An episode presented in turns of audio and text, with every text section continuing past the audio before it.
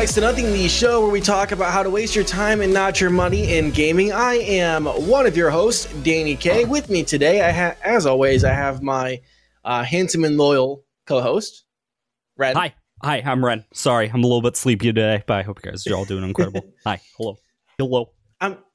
I, I will say you have nothing on our friend uh, who's joining us all the way from the UK, Matt Nemeth from Entertainment Talk. How's it going? Hey, I'm doing well. Thank you both for having me back. Uh, and yeah, we got some really cool stuff to talk about today. So yeah, thank Yeah. you for having me back. This Hell is yeah, gonna thanks be here, dude.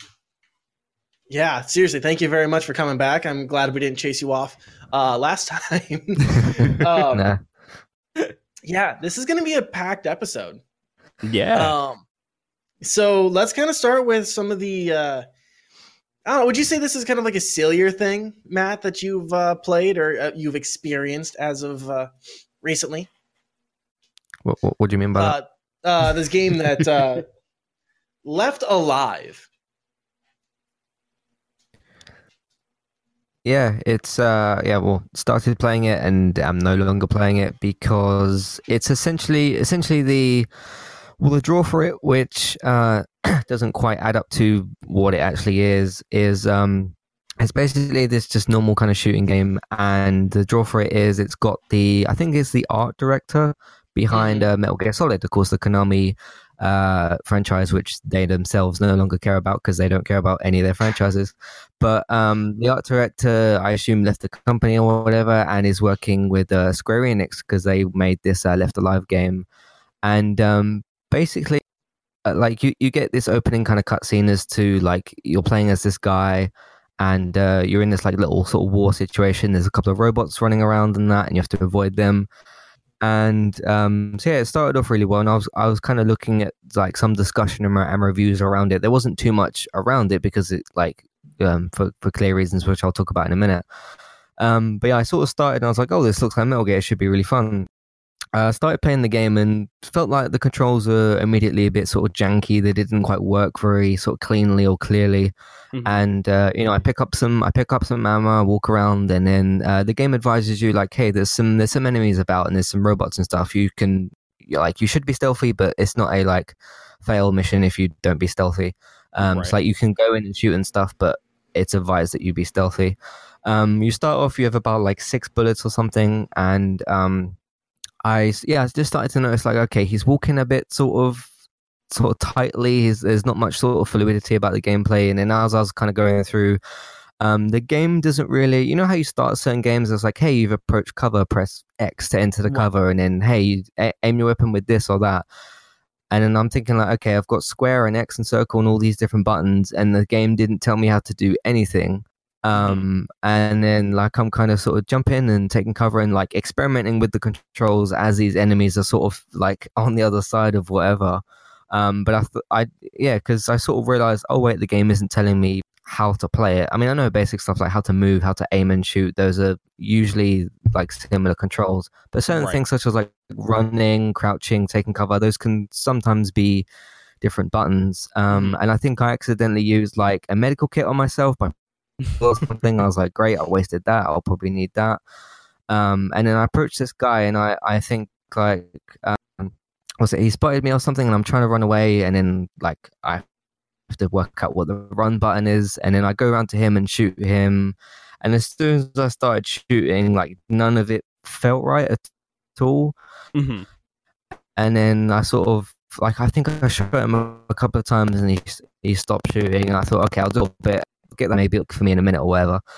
Um and then yeah, I just kept running through and then I took cover and then it said uh like it, it showed me two enemies in front of me and I thought okay this guy's going slightly to the right. This guy's going a bit to the left. I'll sort of go to the left and try and like melee him or do some kind of like takedown kill. I get up to him and realize that the game hasn't told me how to do that. And and so I'm standing right behind this guy, and I'm like, oh yeah, the game hasn't told me like how to stealth kill. I've kind of worked out, okay, this is how you take cover, this is how you crouch, but like, what am I going to do? Crouch behind him, and you know, And Right. then so I started shooting, and then he was I think because within those few seconds of like trying to work out what to do, he spotted me. He like whacked me or something, and then like Hmm. shot me, and I died or something. And I thought, okay, I'll give this I'll give this another go. Like I spawned just where I was a few minutes ago behind that piece of cover. Like I said, spotting the other two guys. And I thought, okay, I'll give this a second attempt.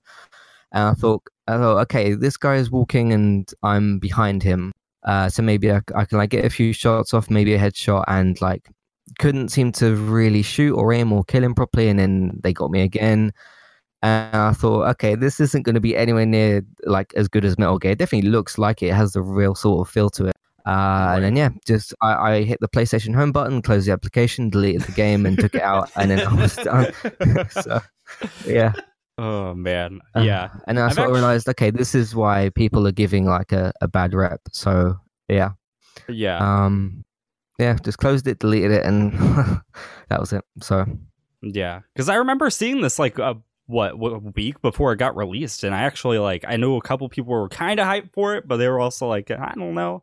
Um, and then it kind of just died. I heard literally nothing after that point. Like I didn't even hear peep on release or anything like that, and I was just like, okay, I guess that game just is gone now. I don't know what's the deal.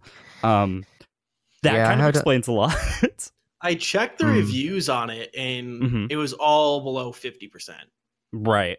Yeah. Um, Steam was like a three out of 10, 3.5.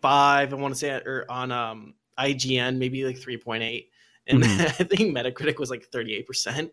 oh God. wow, So yeah, Yeah. it's re- it's reviewing very poorly, and it sounds like it, it's probably pretty deserved. It sounds like they're trying to ride off of like the aesthetics and some of Mhm. like the clout that Metal Gear has, Yeah. but then put no execution into it and charge. I th- is it a sixty dollar game?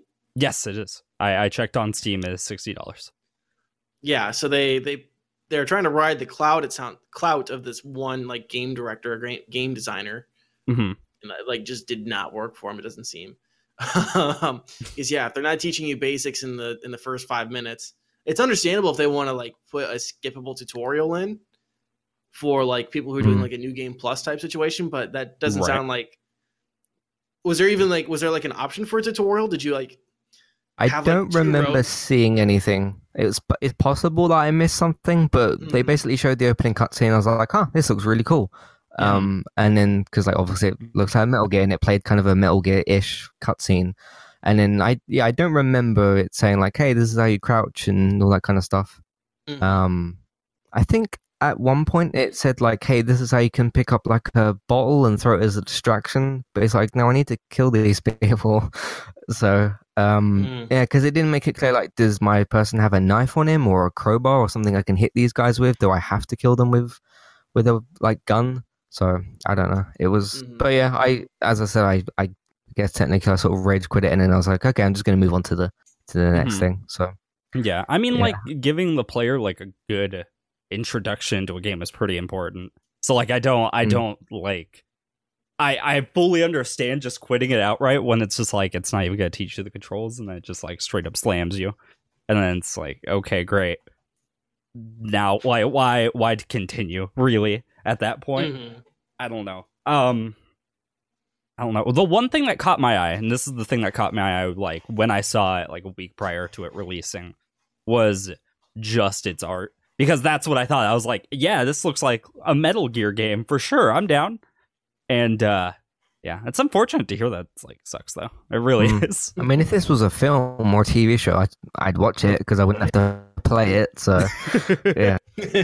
Um, but yeah, it's a, it's a bit of a shame, but hey, at least someone tried to do something with, with Metal Gear. So yeah. yeah. Yeah. um, I, I can't fully hate on that. I can hate on the part What's- where it's a sixty dollar bad game. But It's a sixty dollar game that doesn't explain itself at all. What's the premise of it? Like, did they did they give like an opening cutscene? Be like, you are the chosen one. You must find the blah blah blah.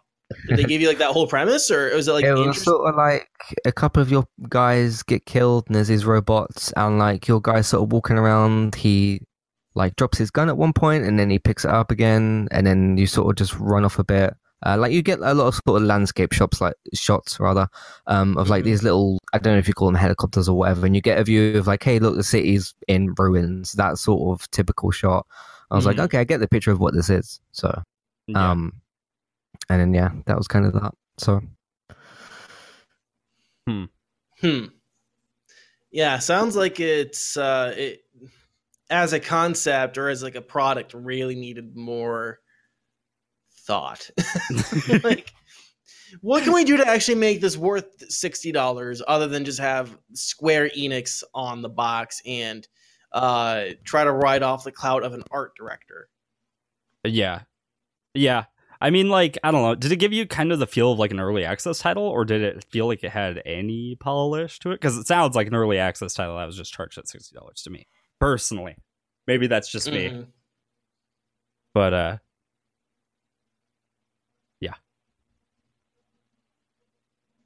Hello? no, I think you guys, are, I think you guys are lagging slightly. I, I heard you say about the. Uh, does this feel like a sort of alpha title? Um, I don't. It feels like a.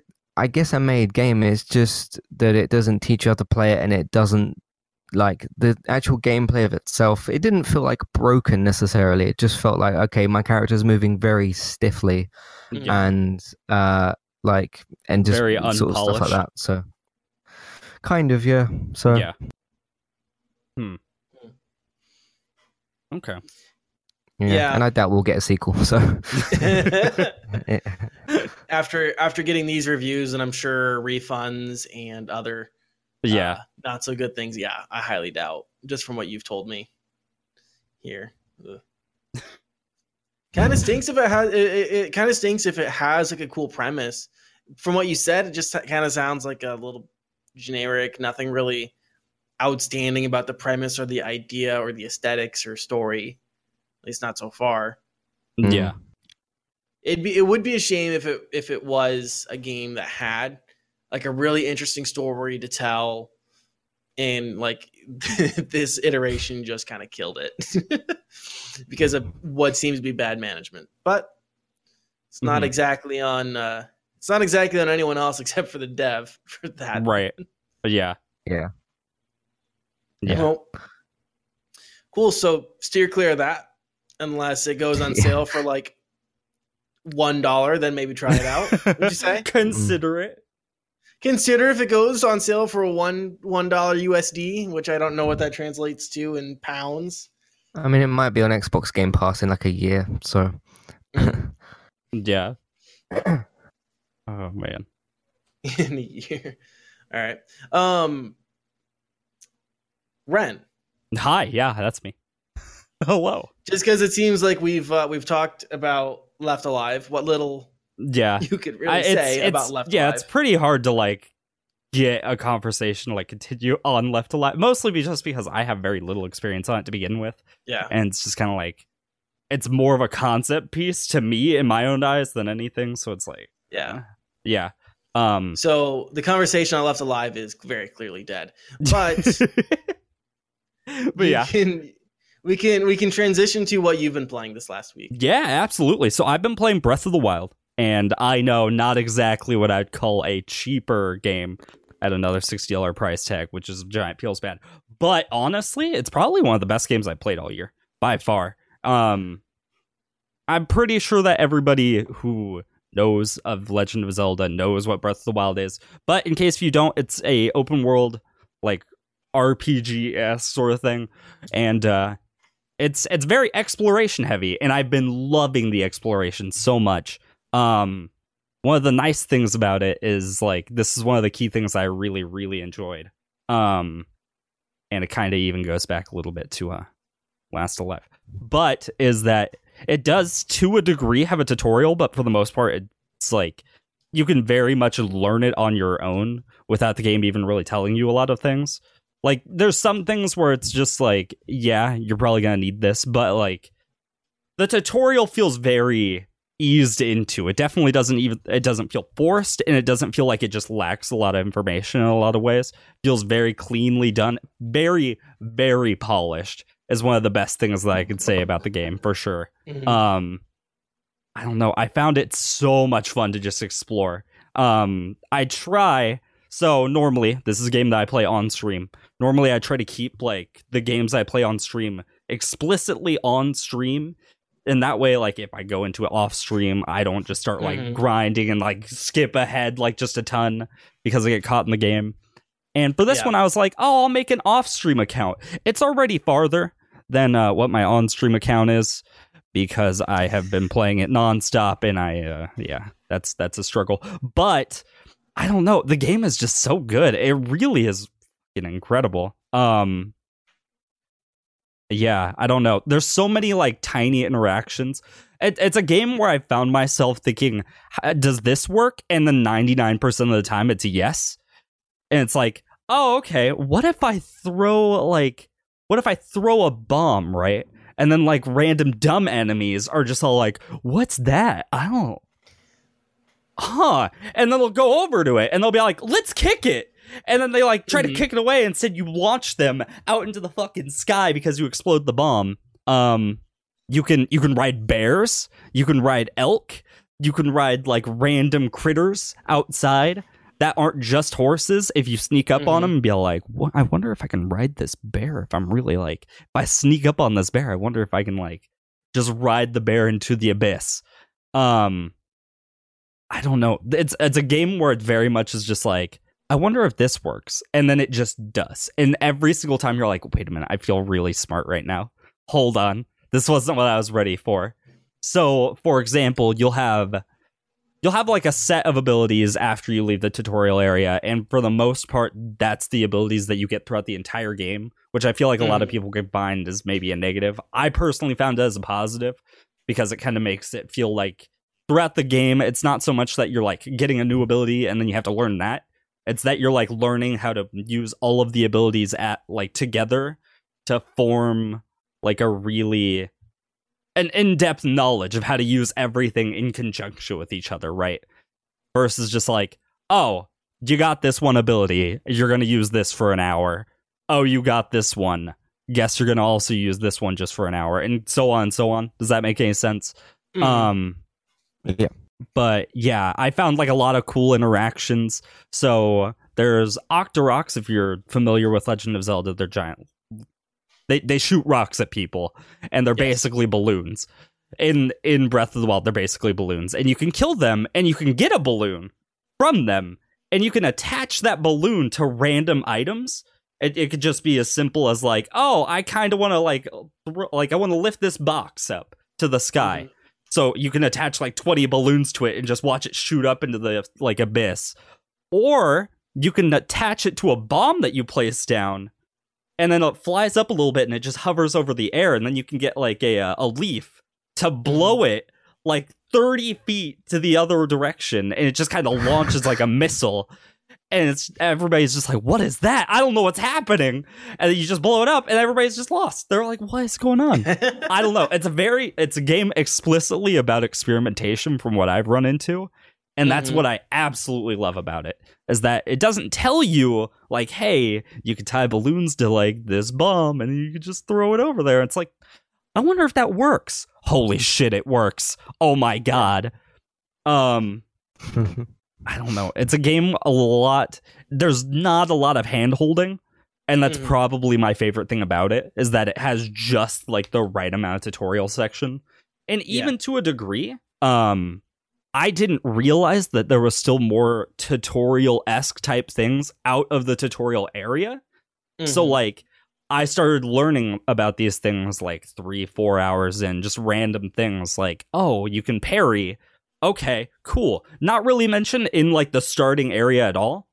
And, Mhm. and I was just like, oh, maybe I should go with the main quest for once in like the past 10 hours. and so I finally go for it. It's like my very first thing in the main quest.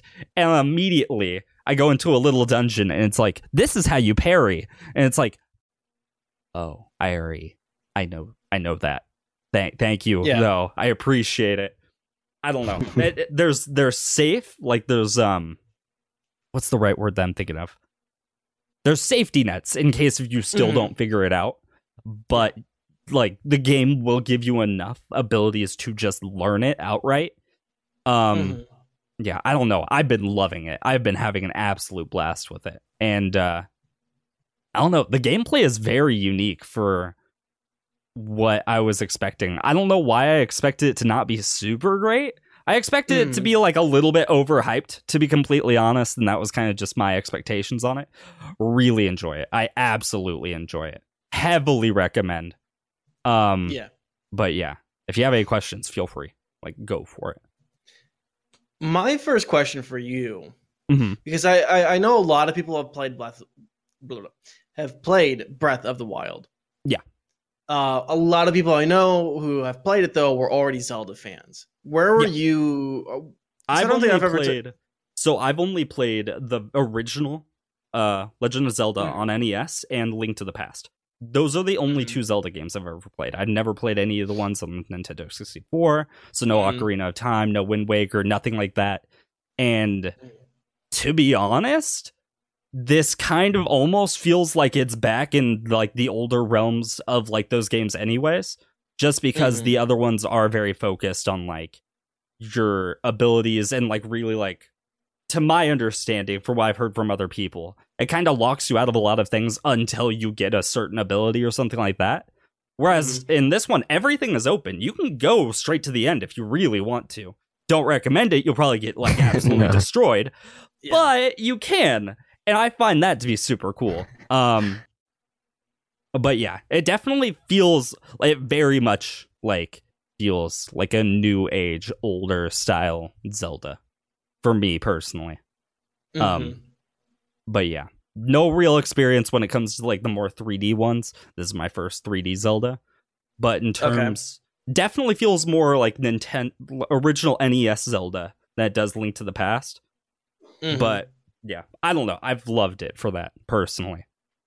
I do not like the idea of like having it be super linear.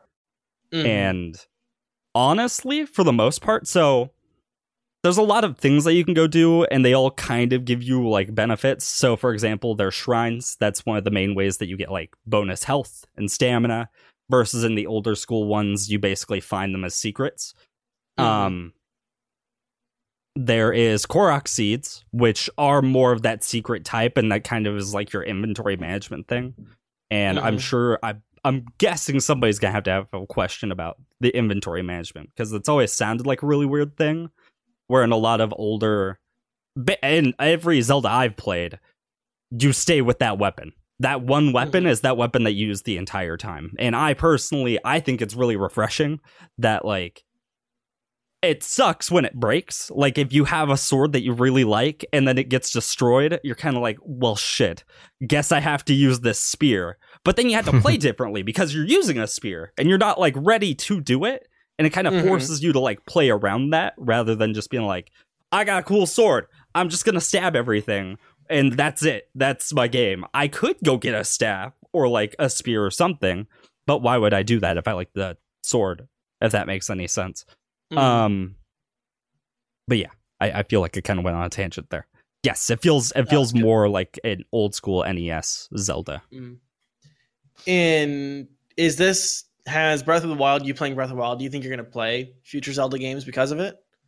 Because uh, Zelda is gonna be along like- these lines, to be honest, yes. Um, I I didn't plan on even getting the expansion pass for this. I the plan was that I wanted to buy it, play through the Mhm. story, and then kind of just like play it on my own, just casually. Um, but based on how much I've really been enjoying it, I'm even thinking about doing a second run, and then like Mhm. on that second run, buying the expansion pass and experiencing it with all of that. Um, Mhm. but yeah, if it's in this kind of boat, if it's in that realm of like I can go do whatever I want and it's not super linear, absolutely. If it's a little bit more towards the linear stages, I might consider it, but I don't know. The the fact that it's so open world is the part that really is like hits it home for me Mhm. more than anything else. The story is okay from what I've experienced. It's not like the amazingest game of all time when it comes to story, but it's it's there. Um Mhm. I don't know. It, it the experimentation is really by far what really nails it for me. Cool.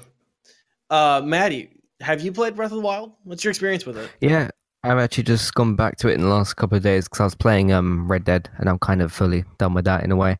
Mhm. Uh, and then I I realized I still had Zelda and I went back to play it. Um, yeah, it's interesting when you kind of talked about the uh, was it the game sort of not telling you Yeah. some stuff what to do. Uh, which yes, it does tell you how to play the game, which Left Alive doesn't. Um, but you sort of get that point where like you unlock um what's it like the bombs and like the time Right. freezing stuff and like the what's it like the ice thing that you can use? And it's like hey you have this new tool um here's like how you can use it. And then um you can like combine some of them sometimes. Um what you were describing earlier sounded kind of interesting when you talked about using the leaf with the bomb and that sort of stuff and Yeah. like launching it um to me i've not really experimented with um because i've i've seen some people on like youtube and stuff use uh the bomb with certain like platforms and they've like flung themselves into the air and then Mhm. just glided across like half the map well not half the map but uh, Right. g- glided across quite a bit of the map um but yeah it was a weird thing to me where like i was quite sort of used to how things where you, you you don't play it for like a couple of months you go back and then i was like i remember how to play this and i was like okay how do you do this and that? And you have to kind of click in with it again um, Mhm. which i'm still kind of working out to do. Yeah. um i i'm at the point where there's because there's four of the divine beasts and you don't i don't think you have to kill them but the woman or whatever speaks to you says like okay you should take out as many of these as you can and then go after uh, and i've done two of them. I've got the other two still to do um but they are near um one's near like a really cold zone and one's near a really hot zone Yeah. um where like if you go over there you'll start like link will start freezing or i guess like he'll be too hot or whatever and it takes away from his health so i've been trying to work out okay, like what do I need to to get through those pieces? Um, and then I remembered that I sort of scouted out the uh, the shrines, the tower things, because you can like mark them on your map. So I sort of thought, okay, to sort of get back in with the game and sort of click in with it, I'll uh, you know I'll just go over to those and, and try and do some of those. Um, one of them was at this area where um, what's it? There was like a bunch of rain and stuff. I don't know how much climbing you've done in the game, but Yeah. um, when when it starts raining, you you climb up a little bit and then you slip right back down, and then you Yeah. climb up a little bit and then you slip right back. down.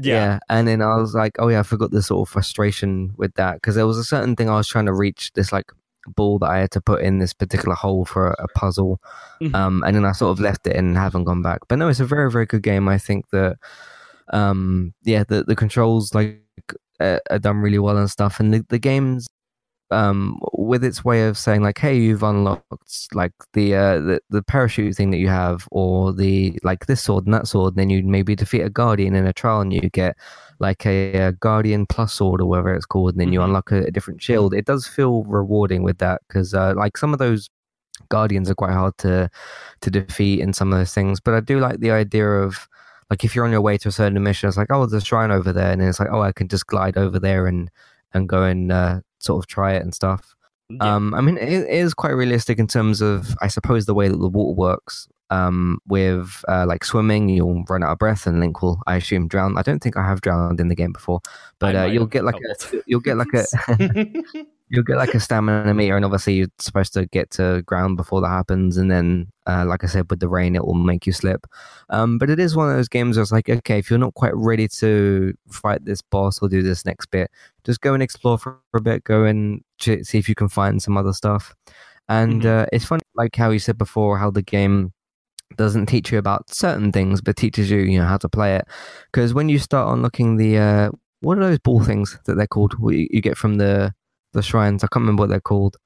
Um, like the orb things. I remember doing the first couple of those, and the uh, the guy that speaks to you at the end of each one, I think he says the Mhm. exact same thing each time. yeah. And I was like, oh, cool, I unlocked this thing. And I Oh, was the like, spirit orbs. wait a minute. yeah, spirit orbs. And then I remember the first like three of them I got. I was like, oh, that's cool. And I was like, oh wait, where do I go to use these? And then you Yeah. Yeah. find one of the the shrine things or whatever. Um, and then uh, it's like a thing that you go to pray or whatever, and then you can um get more health and more stamina. And then once I'd realized that, I was like, oh, I've actually got like nine of these saved up. so I just went and got uh some stuff. So um yeah it's, it's very very well put together and hopefully the game does sort of i guess re-click for me um because i i do want to see the ending and and see that fight and everything with ganon so Yeah. um but the other thing i guess i have to do before i go to ganon is work out uh how to get back to the cold and, and the hot areas because i've got a um like jacket thing for, for the Mhm. cold but it didn't put the temperature temperature down quite enough yeah. um, but you can also like cook the food and stuff, and maybe I have to make like a, a meal that will cool him down or or uh, heat him up, whatever the case may be. So, um, because it was it was just a thing where what's it? I found the because the divine beasts are marked on your map. I was like, oh, I'll just go to each of them and defeat them. Mhm. Um, thinking it would be as simple as that kind of. Yeah. Uh, one one of the bosses, that one of the beasts that I actually went to, um, I think it was in this like elephant designed big machine thing you can you can go into, Mhm. and I got to the point with that fight where um because this one of the beasts actually like clings to the ceiling and stuff and it shoots things at you and there's water around you and I found it very very difficult to do. Um, I ended up, you know how you can actually throw all of your weapons. It doesn't have to be a spear; Yeah. it can be your sword and stuff. Because I was struggling to like aim the arrows and then I ran out of arrows. I actually ended up just throwing all of my weapons at it, and it did beat it. And then I think it had like I had one weapon left or something, um, and then like a slight bit of health. I was like, okay, if I if I don't throw this at, the, at this thing, I have nothing to attack it with it and then beat it. So, and then I was like, okay, great. I have to go new weapons because I completely ran out. But yeah. um, no, the game does a good job of sort of testing you in that way as well. And um, like you said, sort of making you figure out, okay, this is roughly what you need to do, but you need to figure out how to do it. So right. yeah, it's it's really really good, and it did win. When did it come out? 2017. Yeah, because it was a Switch launch title. I I believe so. Yeah. uh, and it won Game of the Year, I think, that year. So Yeah. Yeah. I in my opinion it's definitely well earned on that uh, respect. I it's one of the better games I played recently even when it comes to like AAA titled games. Um Mm. and I feel like another thing that's really cool about it too is that uh aside from some of the divine beasts like boss fights because I feel like you can get to some of them like relatively easily if you kind of just like spam food to get there so that's one of the things i did while i was playing off stream is uh i didn't Yeah. have i didn't have the cold gear so i had to just like book it through it and eat like 30 apples to get through oh, to put your health back up. Yeah, yeah but i managed to Yeah. get through i was like yeah i nailed it and then i got to the boss and it was like uh, you're probably not really ready for this. Like, you probably should have had some of that gear. Just saying. Um, but I feel I, I really appreciate that like I can ignore what the game wants me to. And sometimes it even feels like you're cheating, or it's just like Mhm. you probably shouldn't be here. So like for example, there's a there's a shrine out in the middle of the ocean, in the middle of nowhere, and like you obviously can't swim to it unless if you either have like you have to have a ton of stamina, which means you have to do like a ton of shrines. So you're probably pretty well geared in Mhm. order to get there. But I decided I'm gonna climb up this cliff. I'm gonna light the cliff on fire because there's like a physics mechanic where if you if you light a bunch of stuff on fire, you'll create an updraft, right? So I I created an updraft and then I that, flew yeah. up and I flew all the way there and I just had to eat a bunch of like stamina food to get there. But I got there and I should not have went there at all because I got wrecked. But but I was like I I at least got there. So like if I have the weapons to do it, I don't even need to have a lot of health to do it. I could just get there, chuck weapons at this dude, hope for the best. There's a chance I can win this. I shouldn't be here in the first place, but I really want to get this shrine. I want to know what the reward is in this shrine in the middle of nowhere in the ocean because there's got to be some good stuff, right? If I'm not Oh, supposed to be that here one. and I win, then what do I get? Yeah, exactly. Um, yeah. you can even go straight to the castle and like maybe not go in the castle, but you'll be like, I, I mean, I'm at the late game area. I'm sure there's gonna be really good loot here. Just saying. So like you're just trying to hide from monsters the entire time because if any of them see you, you're dead. That's just it. You're gone. Bye bye. But like if you get that one good item, it's all worth Mhm. it. A hundred percent. And you can teleport straight out of there. So exactly yeah. yeah. so that that was one of the big things i really enjoyed is like a lot of the times it can even make you feel like you're cheating but the game no like it's very clear that like you're not really yeah, cheating. you'll be rewarded for that. So. Yeah exactly. Yeah. there's there's an actual risk to reward value versus just like i could stay in the beginner area and then farm up weapons but the weapons all suck so it doesn't really matter. I'm gonna have to step out of my bounds at some point. I'm really going to have to like push my limits somewhere. So why not just push it at the hardest area possible right now and just try to grab whatever i can. Yeah, um yeah i, I don't know It- I, it the fact that it's so open and experimental and if I decide that I want to ruin the game for myself by just going to a really late game area, I have that ability versus be like, no, you can't do that. No, no, no, no, no, no, no. That's not, no, you can't. We have to have some sort of a player experience like barrier here. You can't go into the hard area with level two weapons. Not allowed. And it's Yeah. like, uh, but what if I want to though? Yeah, it's funny because uh, when I was still at the same situation, had the two beasts left, I was like, you know what? I haven't been near where Ganon actually is, and I thought, hey, I'll just I'll just start going in that direction and seeing kind of what happens because you never know what's going to happen, really. Yeah. And then like there was a certain bit where I was like, oh, I can glide over this small little space, and I got to the actual castle, and I was like, oh, there's no clear like Ganon is here. You have to Right. kind of look for him. Um, and then like there was guardians all over the place, and I kept getting shot, and I was like, you know what? I'm gonna teleport out of it, Yeah. and then uh, just brought up the map, and then because it's interesting because when you go into a certain area, it says like, okay, you first have to leave the area, and then you teleport away from it. It's like individual. Mhm. And I was like, you know what? I'm actually not ready to, to go in there. Like, if I can't get past these guardians, Ganon is obviously going to kill me. But Right. again, I just wanted to go over there and see what I could sort of achieve, what I could sort of do. And I was like, okay, I'll go back to where, like I said, the markers that I had set up. So I pointed to the, like the nearest one to it, and then just teleported away. So yeah. yeah, Yeah, exactly. It's the fact that you can like get your own player you you created your own sense of fear in that by going there in the first mm. place rather than the game just being like it's time to go to the hard zone. Sorry. Sorry, sport. You're going into the rough territory. It's like, but I kind of want to go into the rough territory. I kind of want to go into the graveyard filled with like giant laser beams shooting robots of death. Kind of thinking about it. I don't know. I see a lot of dead robots and I'm kind of curious what's going on here. So Mhm. I'm just going to step in here and die. Sorry. But yeah, it's going to happen. I don't know. I, I really like that fact of the game too.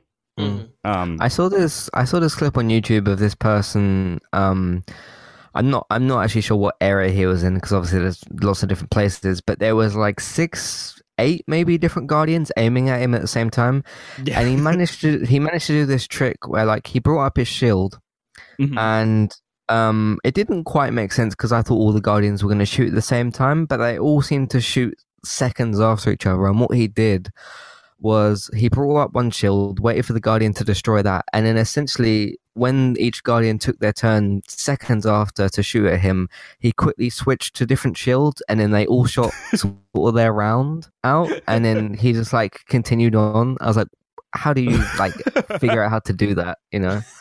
So yeah. Oh man. But yeah, this is a Uh, game that I yeah. could personally see me doing completionist runs on.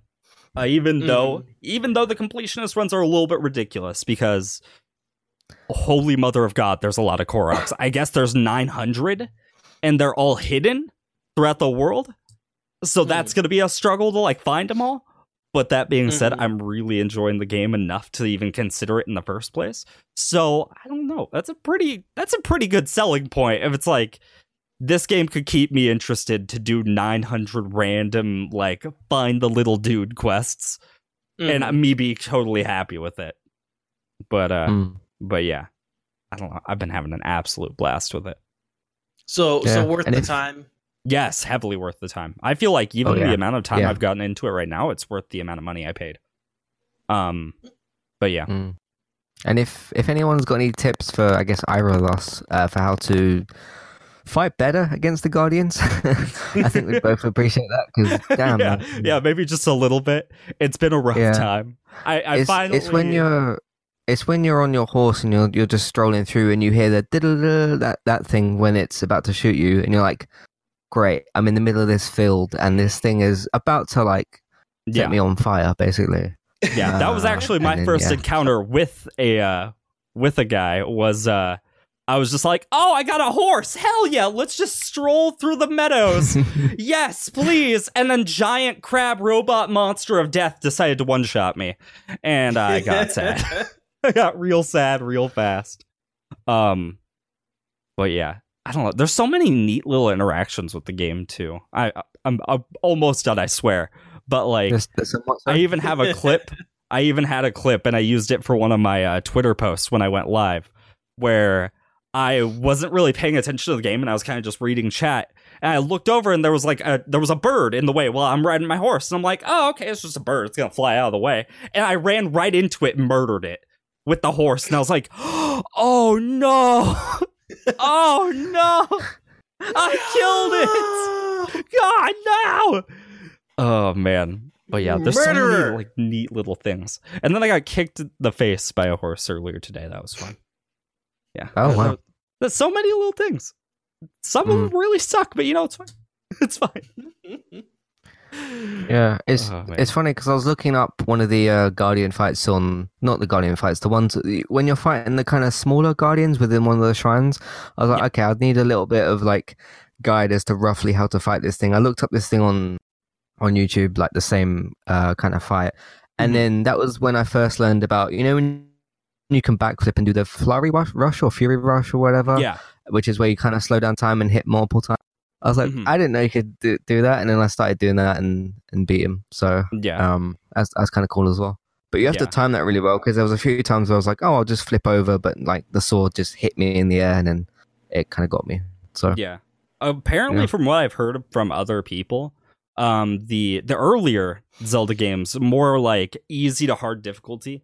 Whereas Breath of the Wild it very much is backwards on that entire like idea, where the game is actually pretty difficult initially. Like you're learning a Hmm. lot and like enemies you don't understand their attack patterns yet, you don't know how to dodge or to counter or parry in the first place. So like a lot of the times you'll end up like maybe you'll end up dying to like lower level mobs, maybe you accidentally explode a barrel and kill yourself. Things happen. Listen, Yeah. not saying I did it. I definitely did it. But things happen. But like it's it's definitely a game where it gets easier the more like you put time into it rather than like some of the other ones where like the difficulty scales with you. Where this one it kind of does, but not nearly as like hard. It doesn't scale very linearly with you. It's not very parallel, if that makes any sense. But uh yeah, I find that to be a great thing. It, it may, really helps you feel like you're like learned like how to handle situations and like you're you're knowing how to play the game. Like even how like that's kind of even a thing with Dark Souls games where like it's really hard at first, but eventually you start learning patterns, you start learning how to use your abilities, your moves and all of that to like really be able to handle fights even if they're newer fights and you don't entirely understand, you have like a somewhat decent grasp on how like it's going to play out. But uh yeah, I don't know. That it's I- it's it's really good. That's all I gotta say. Is it's really really good. Uh, I think the expansion pass is like twenty bucks, and I think all the DLCs are already out, and I believe there are three total. One of them is a harder difficulty.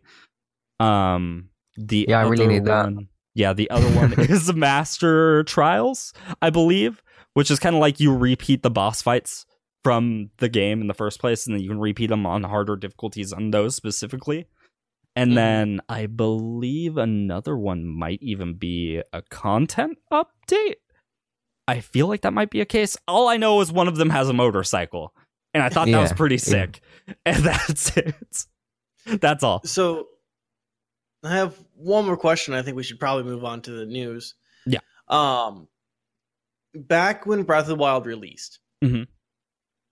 what was your initial um what's the word I'm looking for? What was your initial uh perception uh, of I- Breath of the Wild? To be completely How has honest, I that thought it was going to be overrated. I thought it was going to be completely overrated. Even when I bought it, Mhm. like recently, I was like, it's probably going to be okay. I, I don't expect it to be like absolutely amazing and really pull me in. But I'm expecting to like sit there, play it for maybe like 60 hours, possibly, because it is one of those longer games in the first place, and then kind of just move on. Um, but it's really, it's really actually got me in. It's reeled me in with like the type of gameplay that it has. Um, I expect it to be a lot more like the the idea of using different weapons in a Zelda game to me in the first place sounded really weird, and I was like, ah, Mhm. I don't know about that. Like the fa- the fact that you could throw weapons at people and then they break and then that weapon's gone, and then you're just like, well, now I got like three shitty clubs. What do I do now?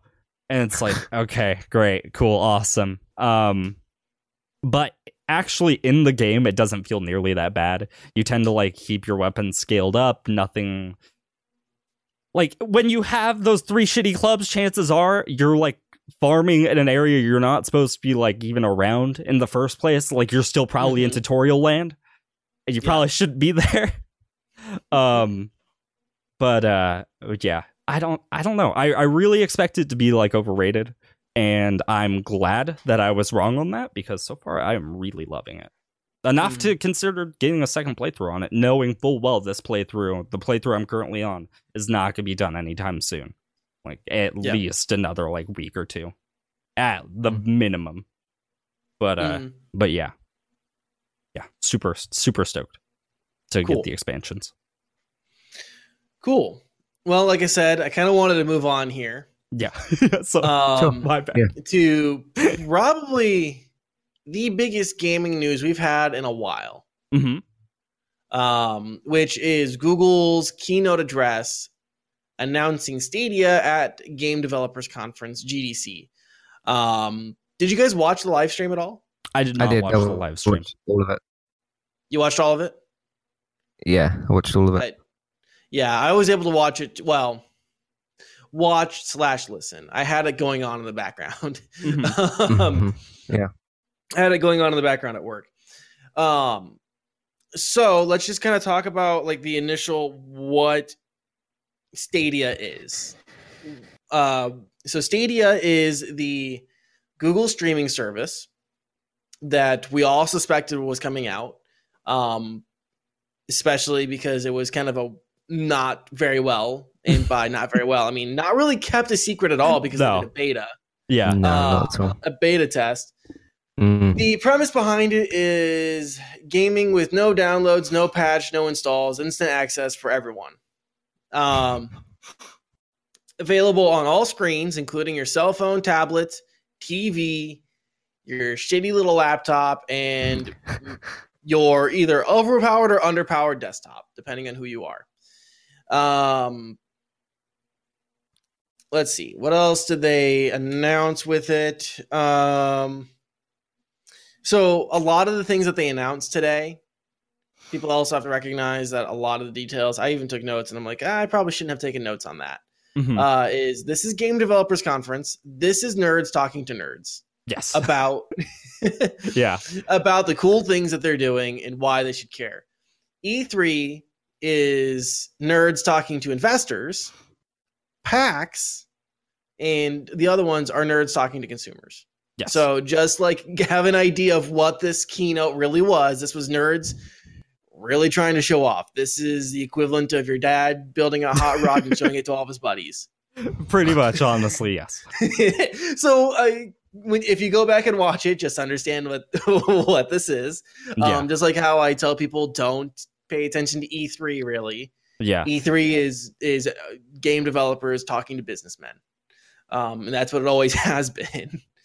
Um, so yeah, they called it Stadia. Uh, they also announced um, a game controller that that comes along with this, um, as well as all sorts of game development tools and uh, kind of a in-house game development um, group that's going to be headed by Jade Raymond, which a lot of people had already been predicting because uh, she left her position. Uh, where was she at? Do you guys remember off the top of your head? I do not. No. Um, this was one of those things. She's kind of been a star producer um, for a little while. Let me look. Jade Raymond. Um, best known for Ubisoft Toronto and Motive Studios. Uh, she is now in char- the uh, executive in charge of Stadia uh, Games and Entertainment, the new um, group under Google slash Alphabet. Um, so it came with, like I said, it came with a lot of really interesting announcements. Um, so I guess maybe we should just take this kind of bit by bit with the initial reaction. So, um, what they said with the gaming, with the game streaming, is that uh, sometime this year they will uh, release a service um, that allows consumers to play game 4K games or stream 4K games hmm basically through Chrome 4K, 60 Um, FPS. 60 FPS and surround sound, not Mhm. stereo. Yeah. Allows you to do it surround sound um, with little to no latency. Um, so that's the service. Okay. They didn't announce. They said sometime in 2019. Um, and they said, uh, and they gave no price indication. Yeah. Yeah. Uh, so uh, just kind of give me your guys' initial thoughts on on this service. What do you What are you guys thinking? I have absolutely no idea how they could manage to keep a low latency at 4K 60 FPS. That makes no sense to me in the slightest. Yeah. Yeah. I I don't. I don't. Uh, yeah. No. no. That part sounds like BS entirely. because I mean, let's be honest, streaming services have been out there for a while, and uh, Mhm. they all suffer from the exact same problem of latency issues, and that's one of the big reasons why they struggle in the first place. Mhm. Even uh, we were even kind of talking about this beforehand about PS Now. PS Now is a streaming service that PlayStation does offer, and not a lot of people like it because of the latency issues inherent with it. I don't Yeah. want to play a game where my interactions are like a second later. Like if I press the jump button and I have to wait an actual physical second and then it jumps, I'm already gonna be mad. It's it's not gonna take too long. So I have no idea Mhm. how they could even manage to do 4K 60 FPS HDR surround sound with little to no latency. Got Mhm. nothing on that boat. I feel like they could have definitely toned that one down. I, I wouldn't have even been opposed if they were all like 1080, 60. Like, Mhm. okay, that makes sense. I'm not totally opposed. Yeah, and a lot of a lot of um, publications have been saying um, that's one thing that they kind of neglected to mention was what kind of internet connection you really needed. Right. Yeah. Um, and then they said, then Google came out and said that they had done tests and like that the numbers, but I'm not seeing them right off Mhm. the bat here. Um, but yeah, I'm like, that was kind of one of my initial things. I'm like, okay, right, sure, it has the capability of doing 4K, 60 frames a second, surround sound, HD, you know, Yeah. la di da di da. Yeah, but that's all Doesn't mean- hardware focused. None of that even Yeah. correlates to the actual internet connection itself. Latency Yeah, is inherently one of the most important things for video Mhm. games in the first place. I don't Yeah. want to have my reactions be up to five seconds later than what I want them Mhm. to be. It's an absolute Yeah. ridiculous Yeah. And it's very Yes. plausible. You could see it with a lot of games, and it's horrible every single time. Um, Mhm. I don't know how they're going. Like, I don't understand how it's going to exactly function when it comes to mobile devices. That part doesn't really make sense to me. Like, I get it. Mhm. I get it for like laptops and desktops, and I totally understand. Like, if you have a shitty laptop, I can understand why this would be a reasonable investment. Mhm. Like, sure. Um, but I have no idea in the slightest how mobile porting is going to work because it's it's going to be working through like a browser essentially because they're even Yeah. talking about how YouTube is going to be a thing that you can like do and then just immediately swap into games, which makes me think it's Mhm. browser. Um, but yeah, how do you how do you navigate controls using a mobile like screen? How does that work? Yeah. Well, in my I I did have a question in I don't is it just going to be Pixel devices or Android devices that run this or can you I do think it they on said iOS? pixels as well. Um, Well, I would I imagine I would yeah. imagine Google would definitely make sure there's Pixel functionality. But I was Yeah, curious I- I about Androids as a whole. And then iOS. There's, you know, there's peripherals that you can get. And maybe this would be a reason for those peripherals, your, your cell phone peripherals to actually Exist. exist. Yeah, because now they're just kind of like this schlocky thing where you Yeah. like fold your phone up with like a with a controller and then like you put it in your backpack, but then like your phone is still attached to the goddamn thing. yeah. or you gotta like sit there and like snap it in and then like then you gotta play, you know. So it could be this could be a reason for the, those peripherals to actually exist because let's face it, on mobile gaming, there's not a whole hell of a lot that Yeah. really warrants that kind of hardware. Um, no, now the the Google controller that they announced hmm will work with all devices. They said that the which they hardly works- showed. Yeah, I, this is the first I've ever even heard about the controller personally. Oh, you didn't even know that they announced a controller No, with I? I had no idea there was a controller coming in with this. yeah, I- you should. my- um, it makes sense. Don't get me wrong. Yeah. I was just like, I, I don't know. which I actually kind of like the look of the controller. I, I mean, if it if the controller works just with like PCs in general, Mhm. like I'm like, I actually kind of maybe want that. it looks um, it has kind of like the same general profile as a PS4 DualShock. oh, But- oh, this looks nice. I actually am not opposed to this controller at all. Yeah. Um yeah, and you can see um which they said it it works via Wi-Fi. And so that the Mm. controller is communicating uh to the cloud itself. Um let me double check here. IGN um uh I'll have to double check. I think they said that it it Wait, so it's Wi-Fi, it not connects Bluetooth? to Wi-Fi. Yeah, it's Wi-Fi, not Bluetooth. So it connects to your Wi-Fi network, and that's part of the oh, how does that work? it- okay. yeah. So, and maybe I'm just talking on my ass, but this is how I understand it.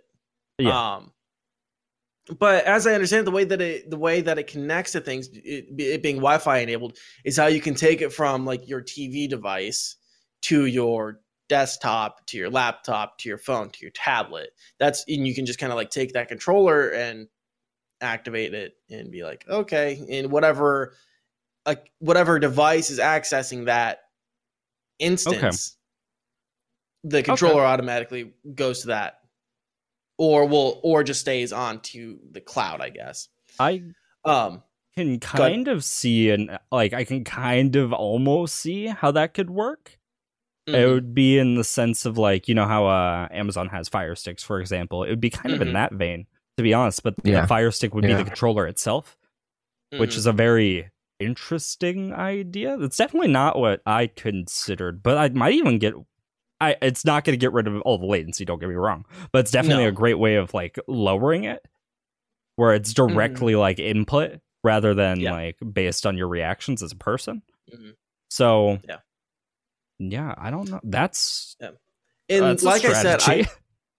I kind of hope that they make the controller just compatible with devices in general like i hope this isn't like you got to be using stadia for this you know to use the stadia controller because i'm like that looks nice it looks comfortable yeah.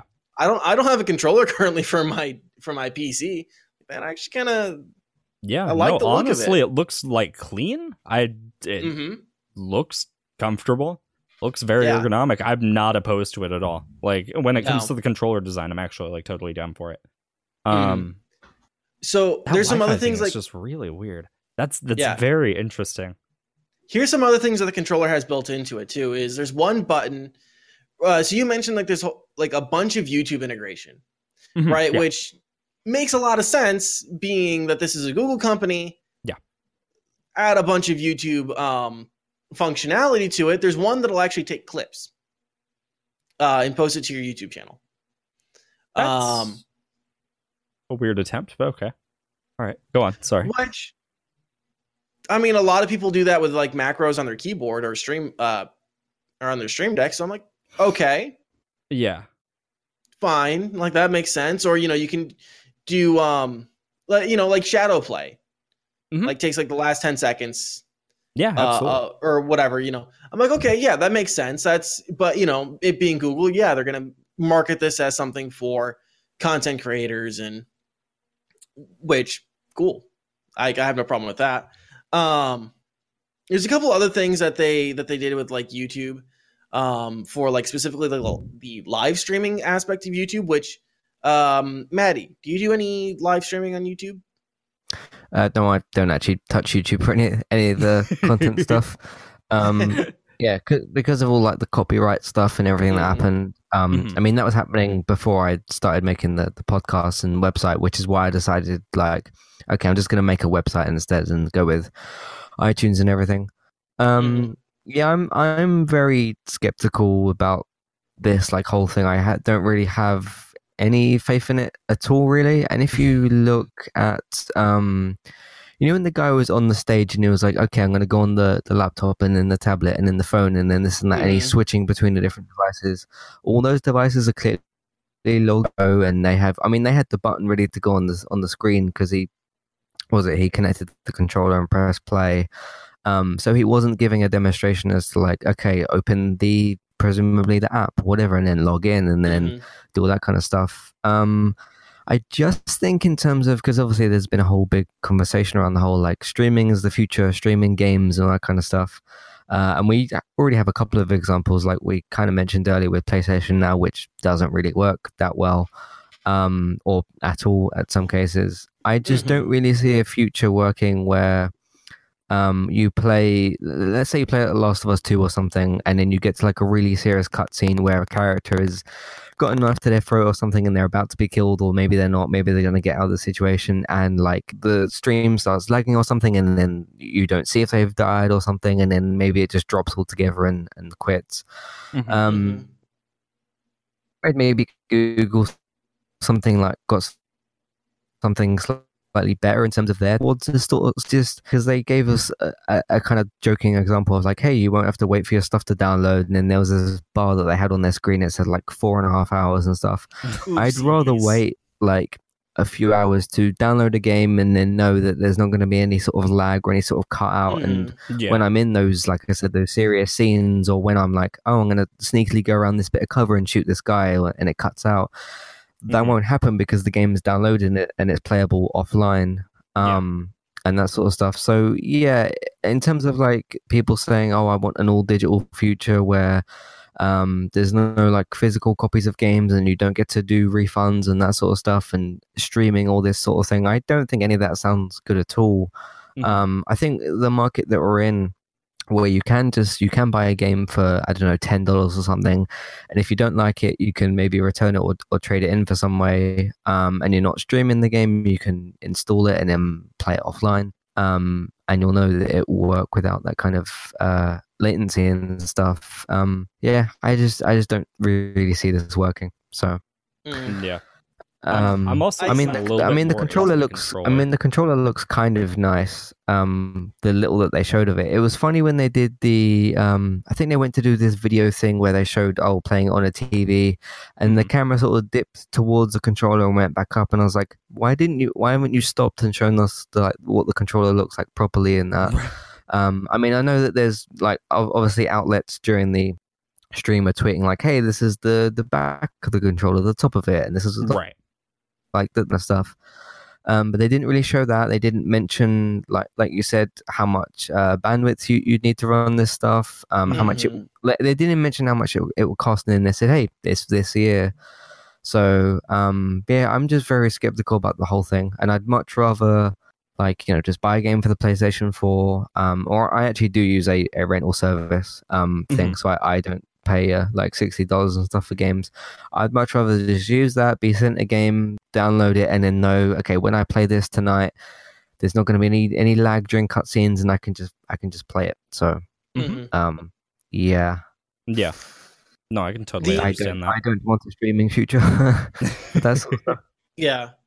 Uh, I'm, Uh, I'm also looking at the controller right now. I'm, I'm Mhm. checking out, and yes, it does use Wi-Fi. Apparently, it connects directly to like the game in the data center, which is a little bit Mm. strange, but I kind of get it. So that way, it cuts down from latency. That's a decent idea.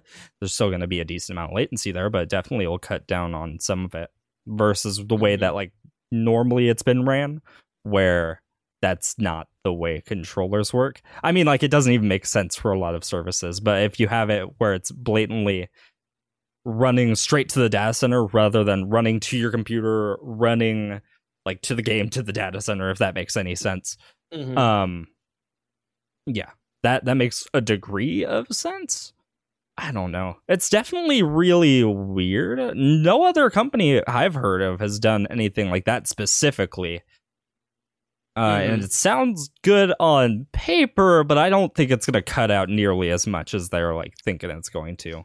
I think there's Yeah, definitely and- still going to be that like latency issue there because you have latency inherently with your connection, Mhm. regardless.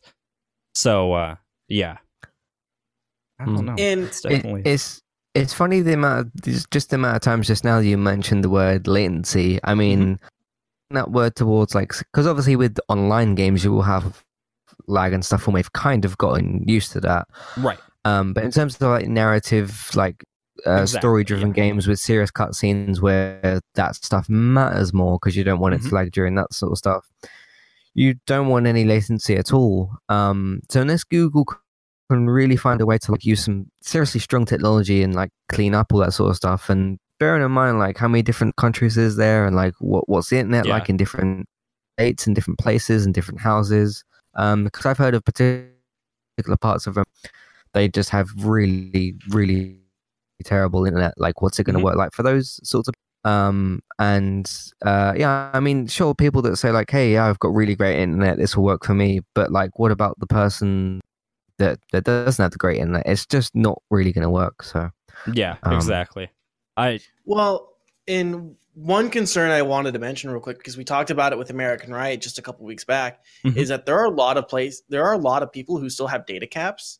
A lot of internet service providers Yeah. and a lot of markets enforce data caps. And so what we have to remember with a lot of these streaming services is not only you are sim- you are downloading, but you're also simultaneously uploading, Mhm. um, which is a lot of data. You might for some people if Yeah. you you will most say- likely cap out your data. Yeah. Probably playing one game probably playing one game for maybe for like a two couple hours. Yeah, I, yeah. If it's 10 if it's going to be 1080p 60 frames Mhm. um because i also just like to point out that just because you can stream 40 4k uh 60 frames per second stare, uh, surround sound and i really hope that google gives you the options to to set your stream settings on what you're actually downloading from them Mhm. um doesn't mean you should because you might not have a 4k tv if you don't have a 4k tv or a 4k monitor it's Ah, complete why? waste. it's complete waste. um, Yeah. So that's something that is probably worth mentioning too. Um, maybe not the most tech savvy of people.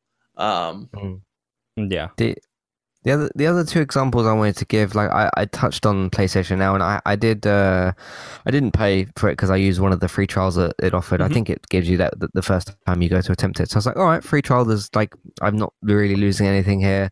I thought like okay, in Injustice, the uh, the DC game, I'll jump in there, and it started playing the first like cutscene bit. I think Joker's doing whatever he's doing, and then um it gives you this warning. It's like, oh, if this symbol gets di- gets displayed, it means you might see slowdown or it might cut cut Yeah. out. Um, and I think it started load. It loaded the first fight, but like with a lot of jumping about and whatever. Yeah. Um, and I started fighting, and then it was like, no, you, you can't support this. I was like, well, I can't use this service then. And then the other thing was with um the PlayStation Remote Play, um, and with uh, I can't remember what the Xbox version is called, but the Xbox does have a have a PC app where you can stream from console to PC. Um, and that that still has the same issues where it's like, okay, we're going to give you this little symbol if it cuts out and stuff.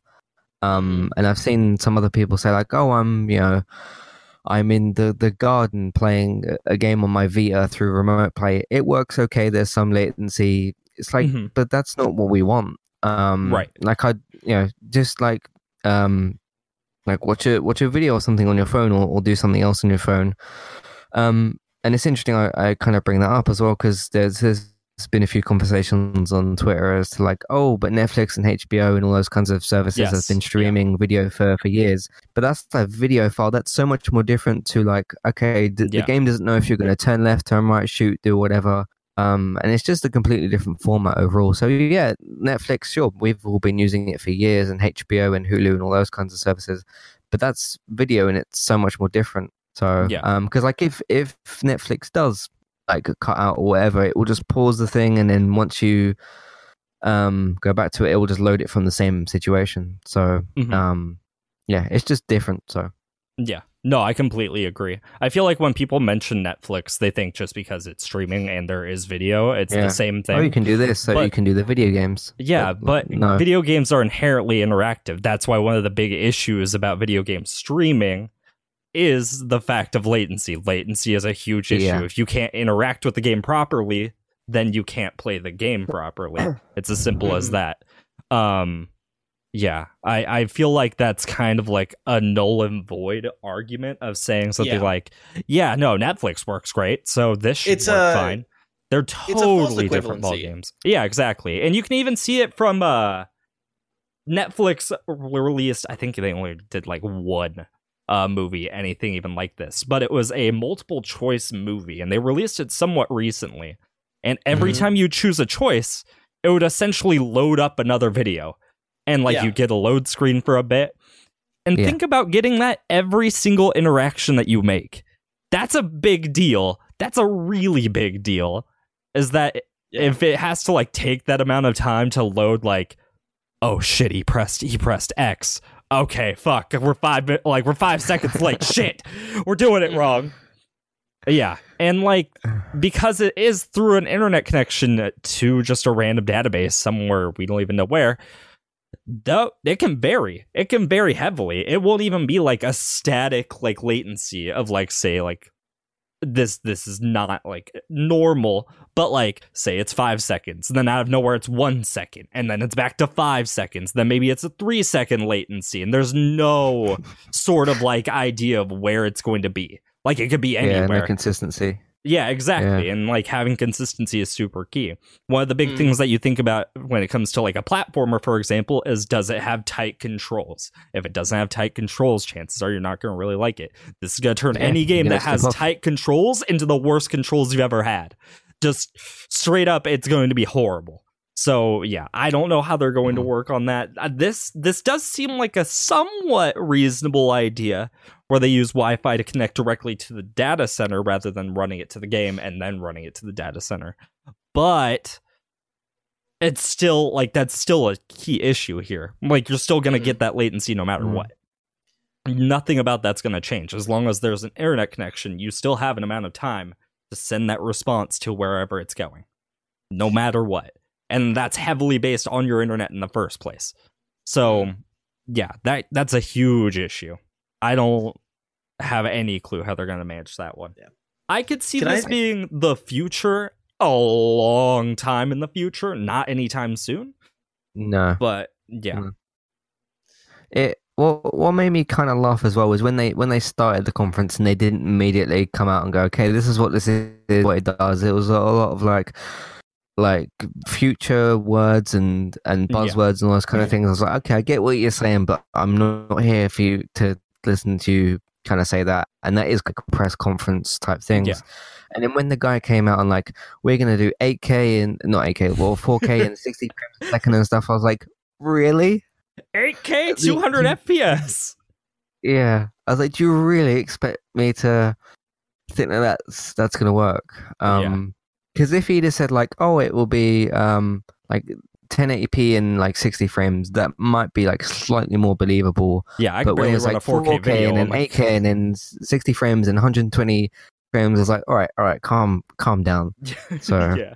Yeah. Did did either of you watch the Doom Eternal demo uh, that they did on it?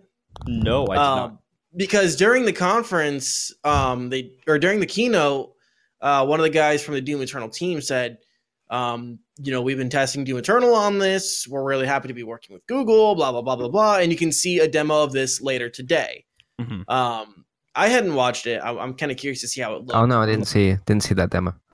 Yeah. Um, but one thing that kind of gives me hope about this is that they're opening this up to as a development tool as well, Yeah. and that developers can use. So I'm curious to see, right? Because a lot of yeah, you guys are talking about platformers and, um, and all these other you know games, you know FPS that require high degree of precision and Mhm. um, Yeah.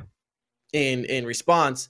I'm curious to see what other developers are going to do uh, with this potential like platform, Mhm. and see if we don't get something like out of get something different than what we expect. Because a lot of people are expecting, and, and I think this is probably partly on Google, mostly on Google, um, that they that they're like, yeah, like play Assassin's Creed, uh, which I heard Yeah. actually the Assassin's Creed demo went really well in the Mhm. fall. Um, I actually I, I think we talked about that. There's a lot of people that were really pleasantly surprised with how well it actually worked. Um, Doom Eternal being a part of the marketing for this thing. Um, you know those the, the action adventure platforming FPS games. You know, that's what we're typically expecting. But I'm kind of curious to see what other game types, you know, we we have here that could that might be more conducive to a game streaming um, environment like this. Mhm. And that's something that kind of gives me hope. I'm kind of thinking, well, maybe you know, yeah, they're gonna there's gonna be struggles, especially in different parts of the country. Uh, which, by the way, it's only uh, launching in the U.S., UK, Canada, and Europe uh, later this year. Um, and some of these areas don't have great internet. We've said that you know that's a Yeah. given. Um, so I I kind of lost my train of thought there with that uh, putting in that information. Sorry.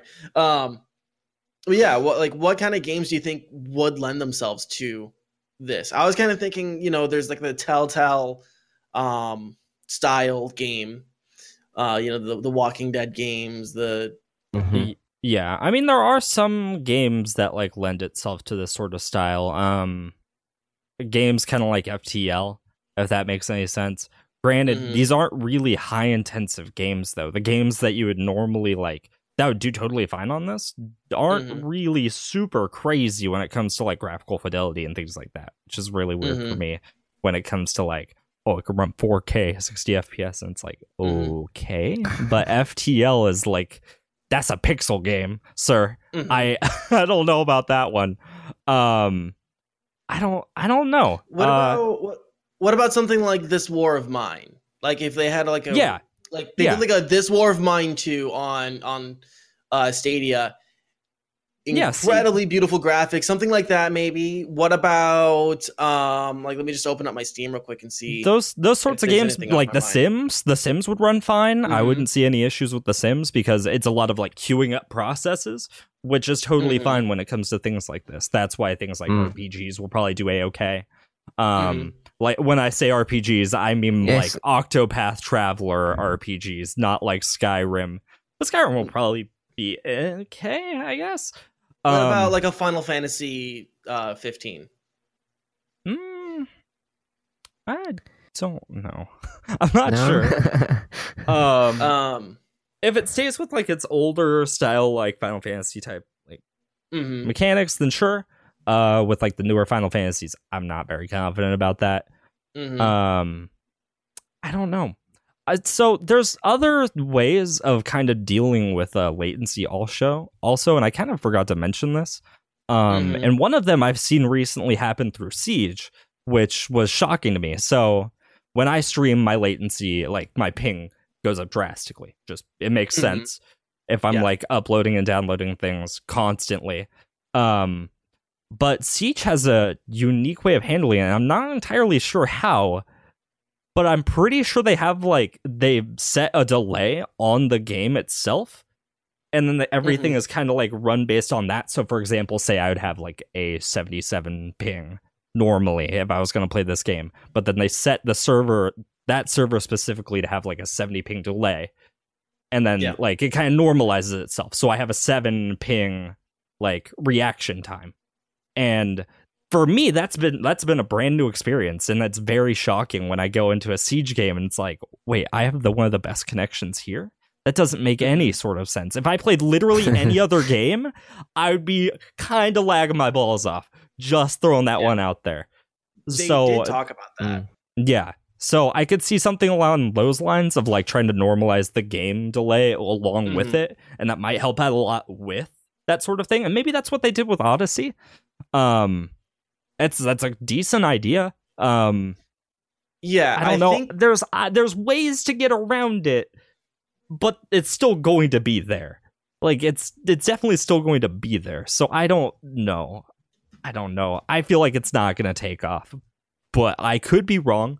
And I'm totally I'm honestly, I I know that we were talking about how like they're selling it off as it's the future and stuff like this. And while I don't think it's going to succeed, I do think this is a step in the right direction of like if, if this is going to be a thing in the future, which I believe it can be, don't get me wrong, I Mhm. think it can be a possibility. I don't think it's a great possibility. I don't personally like it, but I could see it taking off. Um, Mhm. I, I'm happy to see that one of these, like a larger company, is like working to try to develop that rather than just like sticking with the way that it has been, where it's like, oh, we're Mhm. just gonna release PS now and it's gonna be trash. I think this I think this has more staying power than other ones Yes. simply because of all the other things that they've added. Like we didn't even get into a lot of the YouTube live integration, like Mhm. waiting rooms. Did you see this, Ren? Uh, I did not no. So they have this whole function called waiting rooms where basically if you're if you're streaming on YouTube live Mhm. um, using um, the Stadia and your viewers are using Stadia, they can um, basically join a queue to play a game with you. So the, the example they used was NBA Oh, that's 2K. kinda cool. Yeah. Okay. So you can so you can, you know, all load in and it's kind of, you know, it's an easy way to play with viewers without having to like at, you know, struggle with uh origins. Um Yeah, uh, yeah. friends list problems. Um so you can play Apex Legends, Origin. Seriously, fix your shit. um um, you know, so you don't have to struggle with, you know, adding all this friends list stuff and then like hoping that you got, or like in some games, just hoping you get into a game squad. Um, hoping that you can Oh, find room in a fucking server to, you know, play together that you just, they, you know, they kind of put party you up and then they load you in. And then like, if you, you know, like I said, it's a queue system. So if you have a bunch of people who want to play, you know, it's kind of a first come, first serve thing. And then you can also moderate uh, who comes in and out of these. So that's one aspect that uh, I'm like, okay, some people. Um, It's going to at least catch creators, and by Yeah. extension, that's probably you know that might catch some other people. And like I said, it might it might not even be for like FPS games. I I don't think that FPS games are going to be what's going to grab this. I don't think battle Right. royales. They they said, well, imagine a hundred. You know, we have now have a hundred v one. You know, battle royales. Imagine a thousand players. I'm like, how about no? I don't want to think about a thousand people in a fucking battle royale. Um, and Yeah. th- that was kind of a part of their whole thing that you were talking about earlier with the server latency, like how Yes. they would set it. Mhm. They had a whole thing on it that uh, the the server connection Mhm. uh, adjusts itself according to Yeah. the internet connections and everything like that, and so that it would be as seamless as possible hmm once again, like they didn't really show us any um Yeah. So tech that- demos because they've because this is really like I said, nerds talking to nerds. Yeah. So that's something we'll have to see later. Yeah. Um, And that's really only something that you can necessarily in this certain environment where you're it's actually like streaming the game. Mhm.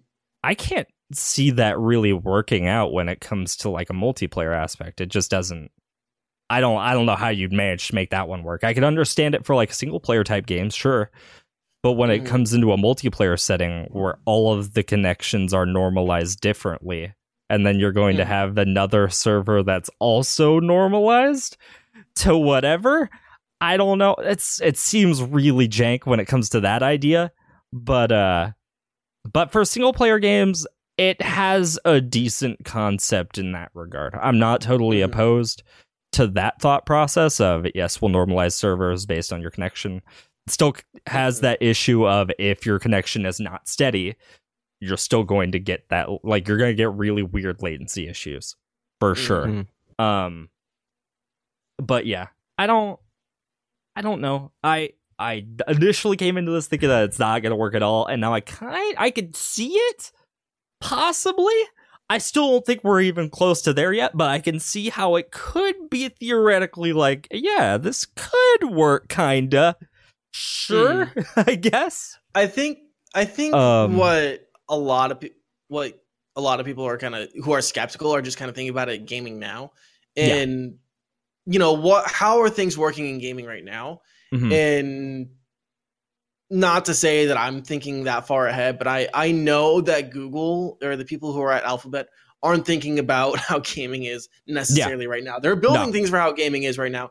I think that especially with the fact that they have their own in-house or they built their own in-house developer uh being the games and entertainment section of Stadia Mhm. tells me that they're probably developing some ways or some different some different games that will fit into this ecosystem the best Mhm. and i'm kind of curious to see where that is going to be I, that is what to me is going to make it or break it is what Mm-hmm. is the in-house game developer headed by uh you know a, a award-winning well-known pro, uh, game executive producer um what do they come up with that is basically tailor-made for this ecosystem that they that they've created that to me is where that's going to be their make or break moment that's going to be the teetering moment where Mhm. is stadia worth it is yeah. depending on the like the first i'm gonna give them like the first three games because we can't expect you know Yeah. the necessarily game one to be a hit because um it's just one game Yeah. I will say this. This is definitely one of the like more this this is a much more well thought out like streaming like Mhm. game streaming service idea. Yeah. Cuz almost every other one I've even seen, PS Now is horrible. It's yeah absolutely atrocious and it has Yep. terrible player experience. A lot of them are like that. This is the one where I'm like, this one might not suck. Hold Mhm. on. This one might not be the worst. I don't expect it to be amazing, but I definitely don't expect it to be as bad as PS Now, which Yeah. That one, oh my God, that's bad. so It's really I bad. was- i was talking to um ned out Yeah. uh, today and i'm like i had i had one idea that for this that m- makes um this possibly even more worthwhile Mhm. which is not related to gaming, but it's related to content creation. Imagine being able to edit 4K video footage remotely via the cloud service and being able to render that would actually be so cool. Now that would be a really cool thing. in Blender. Like, yeah, they should probably like Google. Yeah, that idea I'm not opposed that. to in the slightest. Um, where I have like own like video rendering software that I can Mhm. use elsewhere. Love Yeah. that idea. Absolutely We- agree. Render render not out opposed at all. Yeah, when I try to make a YouTube video and it takes four Avid. Hours, I'm just like, God, please, just end me now. I'd rather just not. yeah, because uh, yeah. because it would it would take done- me less time to download the video like five times versus just like doing some small edits and then re-rendering the entire thing. Yeah. It's it's a pain in the ass. Anyone who does any sort of video editing and Mhm. anytime you add any effects, any effects whatsoever, like the most minuscule effects you can think of, it can take a little bit to render that out. And so that was one thing I'm like, that, you know, if you're running a Blender project mm-hmm. or anything in Premiere or Avid or After Effects, any of those things, you know, put that on put that on the cloud system. Yeah. I'd be I'd be happy. Yeah, I will like, concede that. That's a fantastic idea.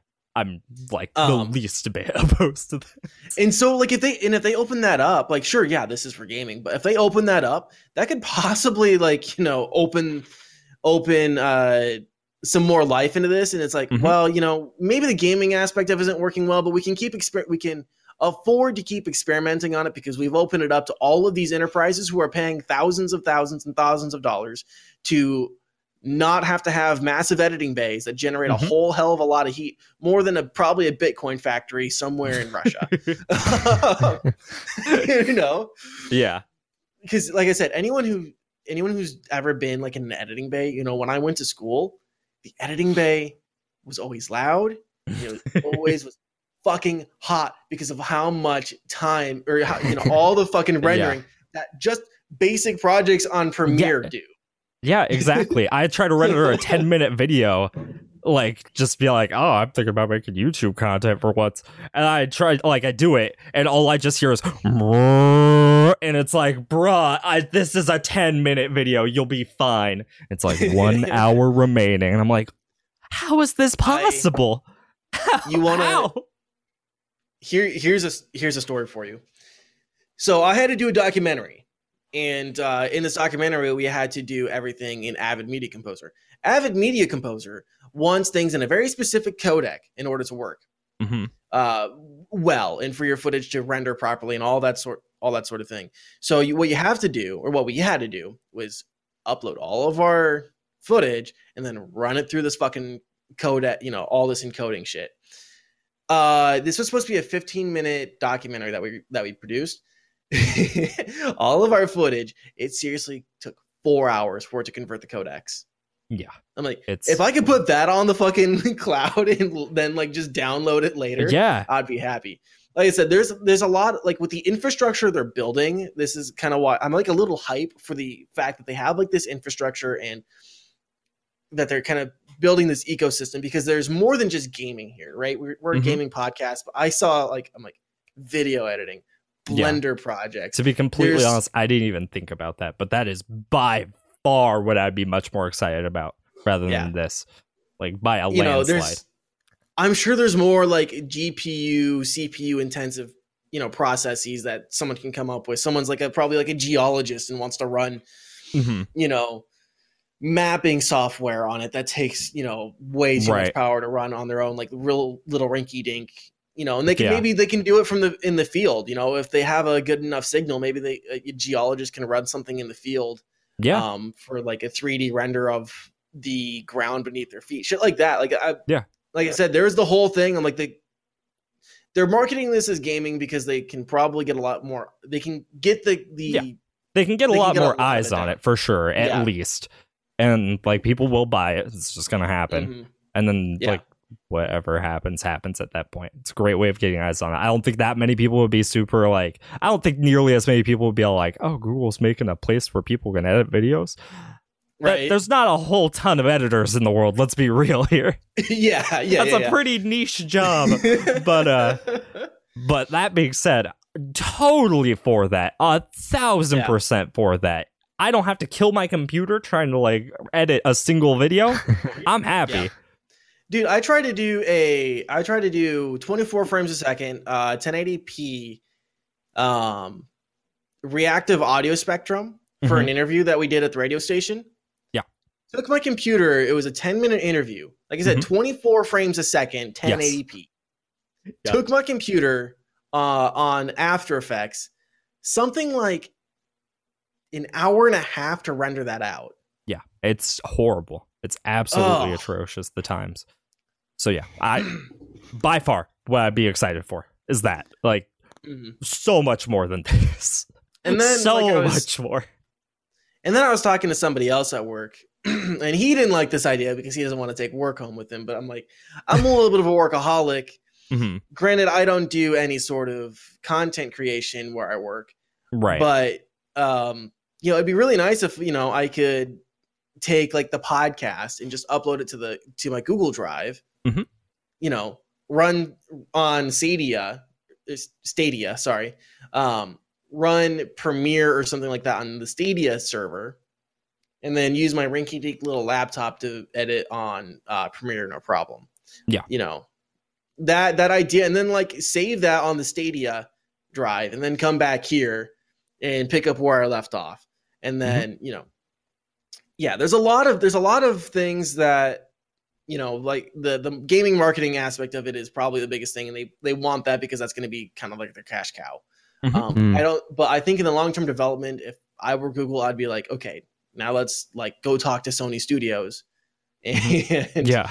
uh, you know sony studios let's go talk to disney and be like hey guys you know Yeah. want to stop you know hosting all this electricity pay us like million dollars and we'll keep a couple of these for your you know render bays Yeah. Yeah, exactly. I um I love Yeah. that idea. Yeah, one thing I was gonna say earlier. one thing I was gonna say earlier is um, I am much more interested in their like because they said about the whole games place that their that their studio that they're gonna make and stuff, and they did Mhm. point out like there's gonna be certain exclusive Mhm. Google game exclusive games to the service. I'm much more interested in like, okay, what are those gonna be? Uh, are they all gonna be original IP? Are they gonna buy certain properties from some people? Because there was a lot of rumors that like uh, Square Enix is, is supposed to be making an Avengers game. They've been actually Mhm. quite quite quite uh, quiet on it for like two three years. I can't actually remember when when that got announced, but basically Mhm. got like one announcement video, and then that was it. Um, so like, could they buy certain properties from like little uh, studios and stuff? Could they buy like little indie studios or whatever? Um, or are they gonna like make more IP, or is it gonna be like half and half that sort of thing? mhm. and I'm much more insist- interested in like, okay, what what are those going to be? And like kind of uh, one of you pointed out is like, would those let's say those in-house Google games would they be more would they work better on this on this streaming service as opposed to something like uh, the next Call of Duty or the next Assassin's Creed that comes out, which is Mhm. more like third party stuff. Um, which even though they're like partnered with Ubisoft to do that sort of stuff, it would be developed by Ubisoft and not them. Right. Um, so like would their own IP and their own games work better on on that sort of system? And then the other thing to kind of think about is let's say they make like five or six new IP for for different games, and then this thing just doesn't take off. No one really buys it. It doesn't really work. What happens? What happens to those? Does Google sell those to different companies? Um, does do those end up somewhere else? So I'm much more interested in like what is uh, okay you have this platform and the system but what's going to go on there what's going to be made for it what's actually going to work on there as Mhm. opposed to the the idea i mean like one of you also pointed out earlier the idea of um like the the guy's stage presentation of like oh i'm just going to go up to this laptop press start and then go and then go over to this phone and press start and then go it's a great idea it really is a good idea because then you essentially could have the situation where um let's say you're playing through the uh, stick thing or whatever you'd have on the TV, and then like, Mhm. oh, you have to go out, and then you clip the the phone thing into a controller, and then press start and go into your transport or whatever you got to do. Um, or if you do want to go in the garden or whatever, you can take a tablet or a laptop with you, and then just press start and continue. It's a great idea, um, but it's again just the execution that we're kind of kind of skeptical on. Um, In Mhm. terms of the editing and that sort of stuff, um, I mean, I only do like podcast, so it's only really audio, and sometimes it does take a surprising amount of time to upload or save. Mhm. Uh, you know, it, it can be. It it can also be a little bit random in terms of that, but um, in terms of like rendering those and uh, uploading those, I don't have as much uh, trouble because I know you guys do more video stuff, and I understand why that's more difficult to render. Mhm. But yeah, if they can, if they could step into that a little bit more, because they hinted at some like, hey, you can upload clips and do this and that that Yeah. would work work pretty well. I I am also kind of yeah the idea of like hey you're watching this streamer on YouTube and just click start and you're in, or you've got a little bit of a queue like a minute or so. Again, that's kind of a good idea, but again, could cut out that sort of stuff. But um, yeah, the Right. point I was trying to make is I'm much more interested in like, okay, what games are going to go on here and what are they going to make? So Yeah. that's kind of where I stand with that. Yeah, I, and we're supposed to get more information throughout the year. I mean, we get they they said Yeah, it's they coming said out in summer, so yeah, I'd imagine Mhm. that they as it gets closer to uh, when's PAX East. I know as it as it probably gets closer to E3, we'll probably start Yeah. getting some rumors that like Stadia Games and Entertainment are going to announce their first full Stadia game. You know, or Google Stadia service. Okay, so that is actually. I just figured, just me in that statement realize there's a problem with the branding and the fact that the service is called Stadia. Mhm. Their in-house development team is called Stadia Games and Development. So the platform is Stadia. So it's kind of like talking about like Xbox, right? Yeah. Stadia is developing a game for the Stadia platform. Yeah. that's that's a little clunky. Just a little bit. Um, Just a smidgen. Yeah. They're they're gonna have to kind of work on like getting people with the with the verbiage, just like train their PR people. This is how you're gonna say it, so that idiots like Danny doesn't fuck it up. I need I need to learn by example. Oh, but yeah, probably towards E3 towards E3 we'll get some answers on like what kind of games that Mhm. um Jade Raymond and and the Stadia development group Mhm. uh, you know, games and entertainment will say, um, or what they'll be producing. Um, they also opened it up to indie producers, uh, indie game producers. Uh, they had, they have like a, it's kind of like an app developer program, I think. So that that also kind of gives me a little bit of hope because maybe somebody will put together some sort of like you know Hollow Knight for Stadia, and it works really well. They figured out some tricks in, in you know net coding and Mhm. whatever else. Um, that's that's also part of it. The, the kind of keeping it open to other game developers and being Yeah. this being like a game developer tool. Yeah, the they- fact they that it's a developer tool is really, really handy because then at least people can experiment with like how to Yeah. like control something like that. Because relative, Mhm. like streaming platforms are very, they're granted in the terms of gaming, they're fairly new. Like they're not, Mhm. they're not very well known for most people. So giving like developers a chance to maybe be like, maybe we can use this in a unique way. I mean, like people use Mhm. like random stuff in games in really unique ways all the time. I'm sure it's gonna be really weird, and I'm sure it's gonna be super awkward. But I could feel like somebody somewhere could just be all like, "What if we use the latency as a special game mechanic?" Fucking genius, right? but like real that's a possibility as weird as that sounds it could be an actual thing um Yeah.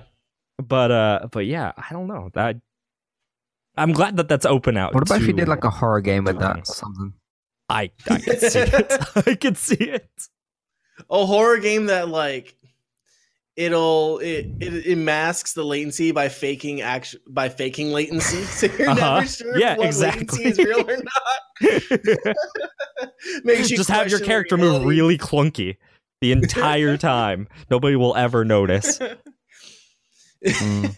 instead of instead of exporting the game out at 60 frames a second they export it out at 24 frames a second.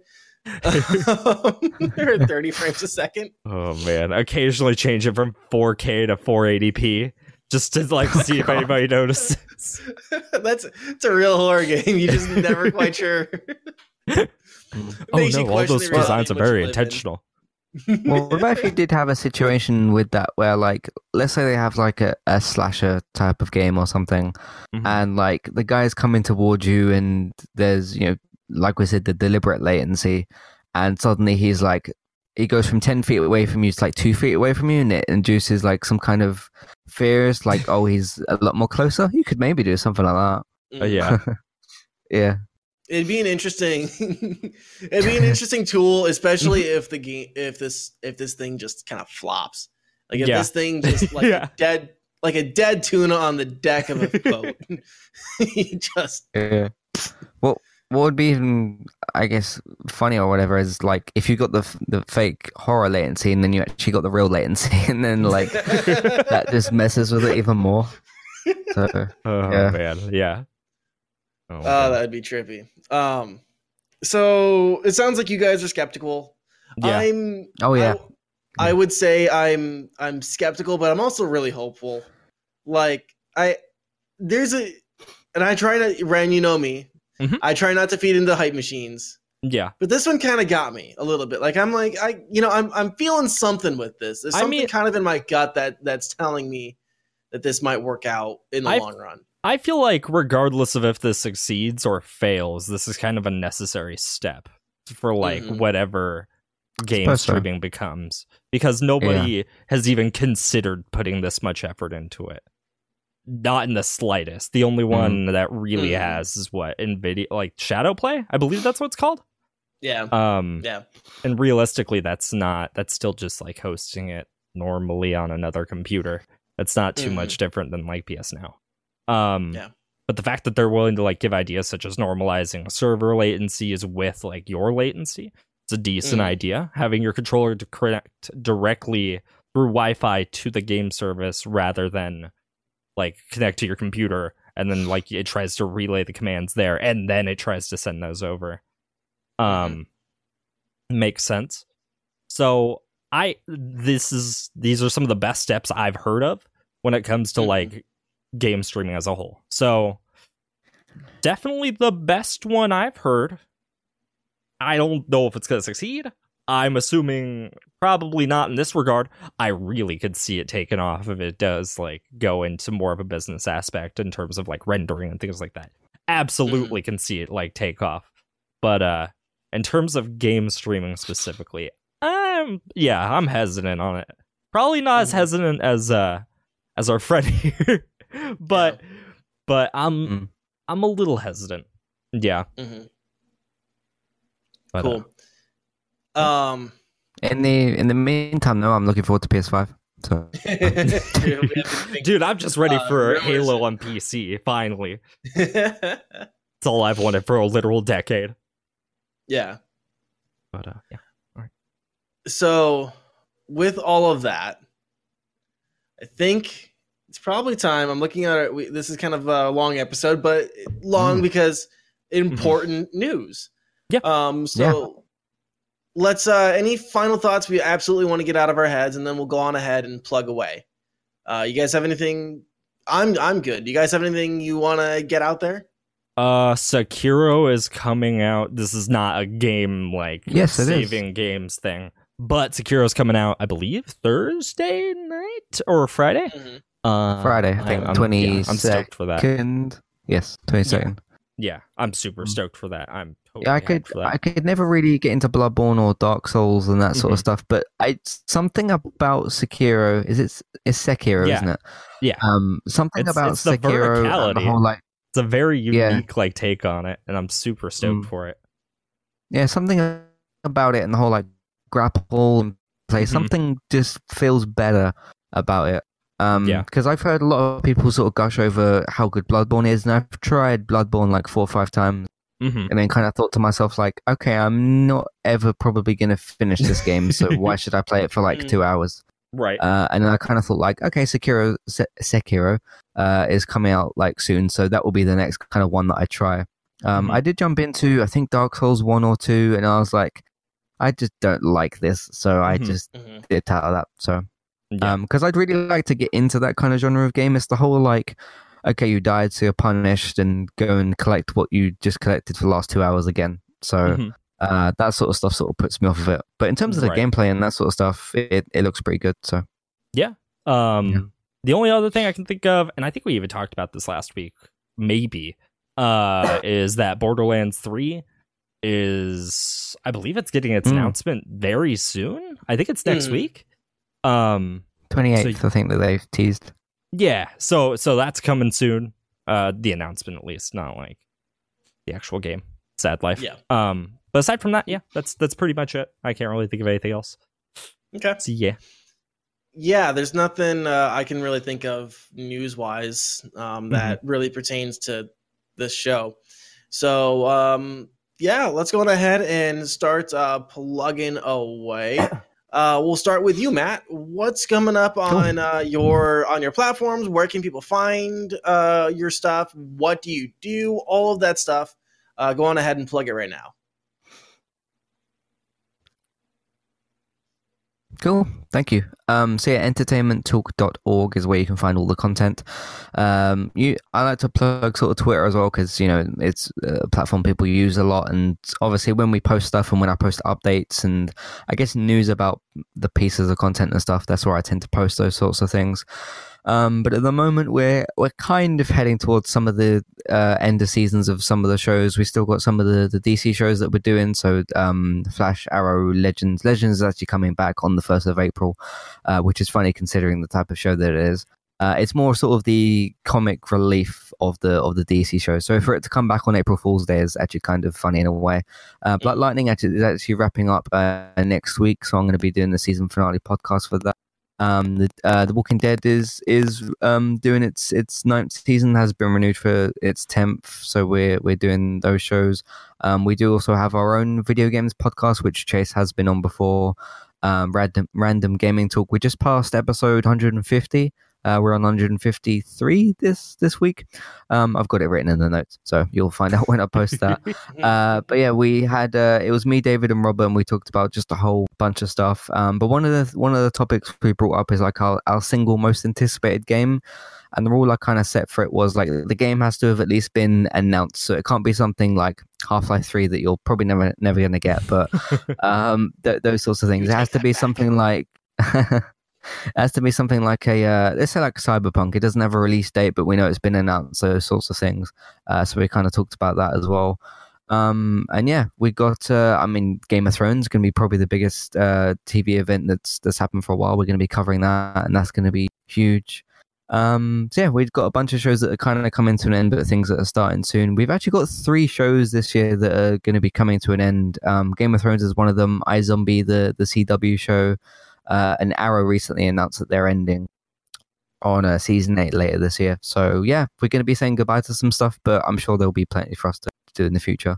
Um, so yeah, that's entertainment talk at the moment. Right on. Awesome. Um, so yeah, go check out Matt and all of his stuff. Uh, there will be a link down in the description if you're watching this on YouTube, uh, or if you're listening on the podcast feed. Uh, Ren, what's coming up on your channel, and where can people find all your stuff? Well, you can find me at twitch.tv forward slash renditions with two Z's because I say this every single week. I'm an idiot. And I decided two Z's was a good idea. Um, but I'm most likely going to be playing more Breath of the Wild until uh, Sekiro comes out, and then we're going to be playing that.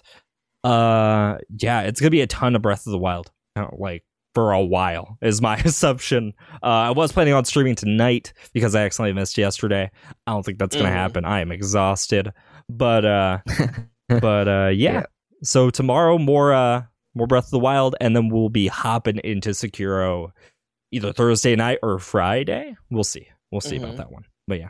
Super Cool. stoked If for I that. struggle, I'll come to you for tips. So yeah, yeah, do it. Uh, coming up on my channel, probably a little bit more creative stuff on Friday. Um, me and Stamp were talking about getting into uh, getting back into a game called Squad. So I might be able to talk about that next week uh, because we'll see what that update has been. Um, otherwise, uh, follow the podcast uh, Mhm. on Twitter at NTN Pod. Follow us on Spotify. Find us on iTunes and subscribe there. Uh, if you guys feel so inclined, give us a rate and review um, if you're on those platforms. And you can also subscribe to us on YouTube. Um, other than that, guys, anything else? Absolutely anything else? Uh the creative streams are fucking dope, by the way. Just saying. Oh, you en- I, you I personally love them. I absolutely love them. Just they're they're super interesting. I love watching people do their creative processes. So yeah, watch that, please.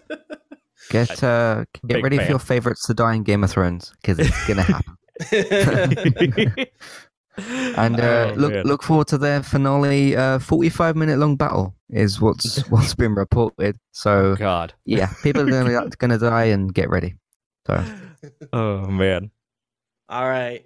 Uh, otherwise, guys, we will see you next week. Bye. All right, bye, guys. Bye.